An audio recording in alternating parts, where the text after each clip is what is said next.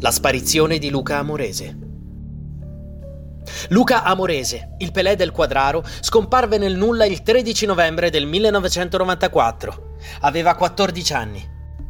Rosa, la madre, capoverdiana da 23 anni in Italia, e il padre Vincenzo, 50 anni facchino ai mercati generali, fecero affiggere decine di manifesti con la foto del figlio nel quartiere di Roma Sud.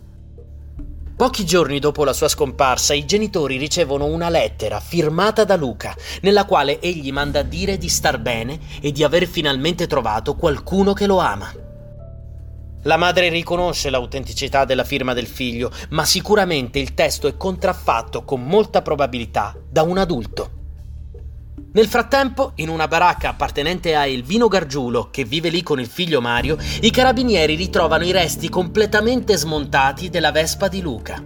Le attenzioni si concentrano allora proprio attorno ai due Gargiulo, Elvino e Mario.